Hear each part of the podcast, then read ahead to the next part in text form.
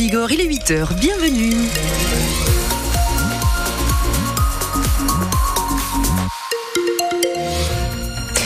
Il est 8h et les nuages sont au rendez-vous tout aujourd'hui. La pluie aussi, les températures sont aux alentours de 8 à 9 degrés en plaine et en vallée. Sur la route, ça circule plutôt très bien sur l'agglomération paloise et l'agglomération Tarbes.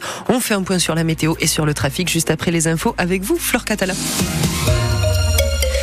Et ça y est, la route de Cotteret est rouverte. Et oui, depuis cette nuit, la voie est de nouveau accessible. Elle avait fermé hier matin, on vous le rappelle, en raison d'un gros bloc de roche de 25 tonnes qui menaçait de s'effondrer.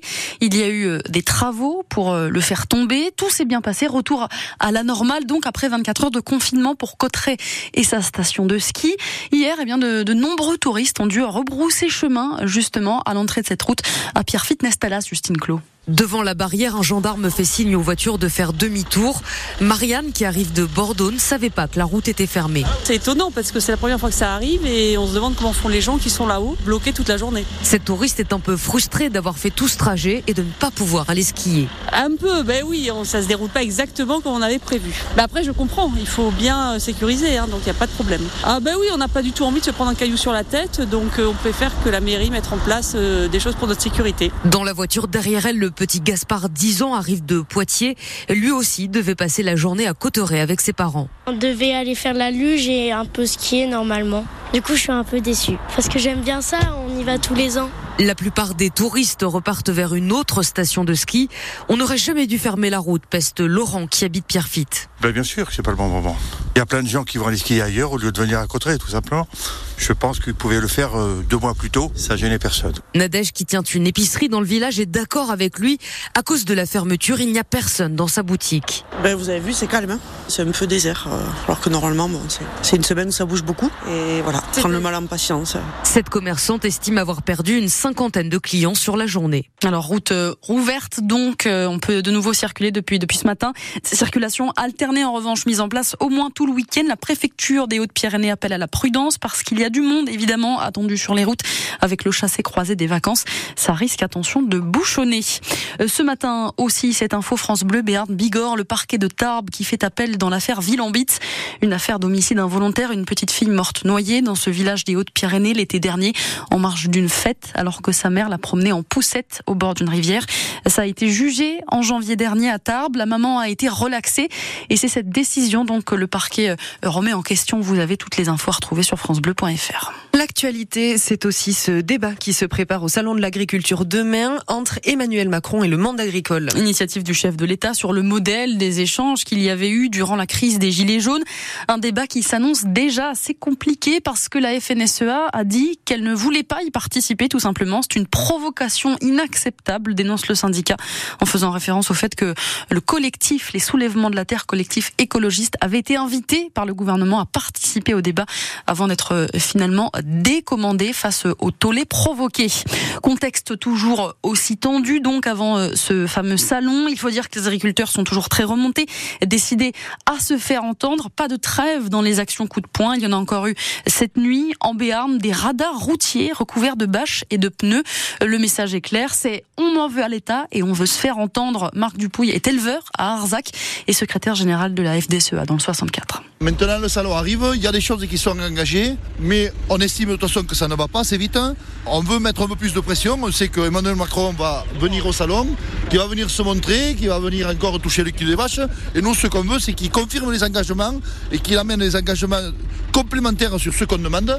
Et donc, eh bien, on est au pied des radars pour euh, continuer à mettre la pression sur, euh, M. Macron et euh, expliquer aussi à nos concitoyens qu'on n'a toujours pas ce qu'on veut et on est conscient, on sait que tant que nous on n'aura pas ce qu'on veut, l'équilibre alimentaire et la, la sécurité alimentaire des gens qui nous écoutent, eh bien, dans les années qui arrivent, elle n'est pas assurée. Voilà, tout simplement, ce n'est pas que pour notre gueule, c'est aussi pour nos concitoyens, pour qu'on puisse bouffer, manger, pardon, euh, comme on veut euh, dans les années à venir. Quoi. Voilà pour cette action des agriculteurs en Béarn hier soir. Vous trouvez des photos justement euh, de ces bâchages de, de radars routiers sur les réseaux sociaux de France Bleu Béarn Bigorre. Les mesures du plan loup assouplies par le gouvernement. Un arrêté vient de paraître ce matin qui détaille les nouvelles règles qui s'appliquent pour tirer sur les bêtes qui menacent les troupeaux. Des règles plus souples donc, avec notamment plus de tireurs autorisés contre le loup. Le ministre de l'Agriculture l'avait promis pour répondre aux souhaits souhait des éleveurs malgré l'opposition des, associations euh, de défense de l'environnement.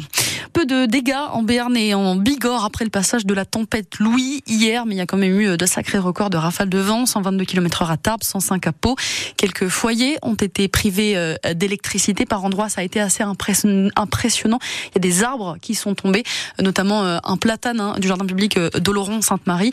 Deux stations de ski aussi, la Pierre Saint-Martin et Gorette, qui ont fermé leur domaine avant de rouvrir évidemment aujourd'hui.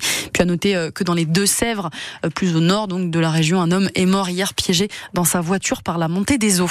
8h05 sur France Bleu Béarn. Bigorre, deux ans après le début du conflit en Ukraine, la solidarité n'a pas faibli. Le 24 février 2022, la Russie envahissait le pays et depuis en France, les associations d'aide aux civils, aux populations déplacées par la guerre n'ont cessé d'être à pied d'œuvre pour envoyer des vivres, de l'aide, pour accompagner aussi les réfugiés. En 2023, ils étaient 70 000 en France. En Béarn, des associations comme AIMA se mobilisent toujours en organisant des convois de matériel, toujours aujourd'hui, vers l'Ukraine, Camille Ursi. Des déambulateurs, des lits d'hôpitaux bien sûr, des chaises médicalisées et aussi des couettes et tout autre mobilier qui pourrait meubler les gymnases réquisitionnés quand la guerre a commencé en Ukraine. Car la chargée de mission Ukraine d'EIMA, Julie Dumas, explique que ces infrastructures sont aujourd'hui dans un état catastrophique. Alors pour les soutenir, EIMA se mobilise pour envoyer du matériel médical aux associations et hôpitaux, mais aussi pour aider les centres d'hébergement d'urgence installés en Pologne par exemple. Et pour constituer les convois, l'association reçoit des listes de demandes spécifiques, tant de lits, tant de kits médicaux, tant de tout ce qu'il faut en fait. La mission est d'ensuite trouver ce matériel en France. EIMA se déplace alors pour faire de la récup auprès des entreprises et des hôpitaux qui renouvellent leurs équipements.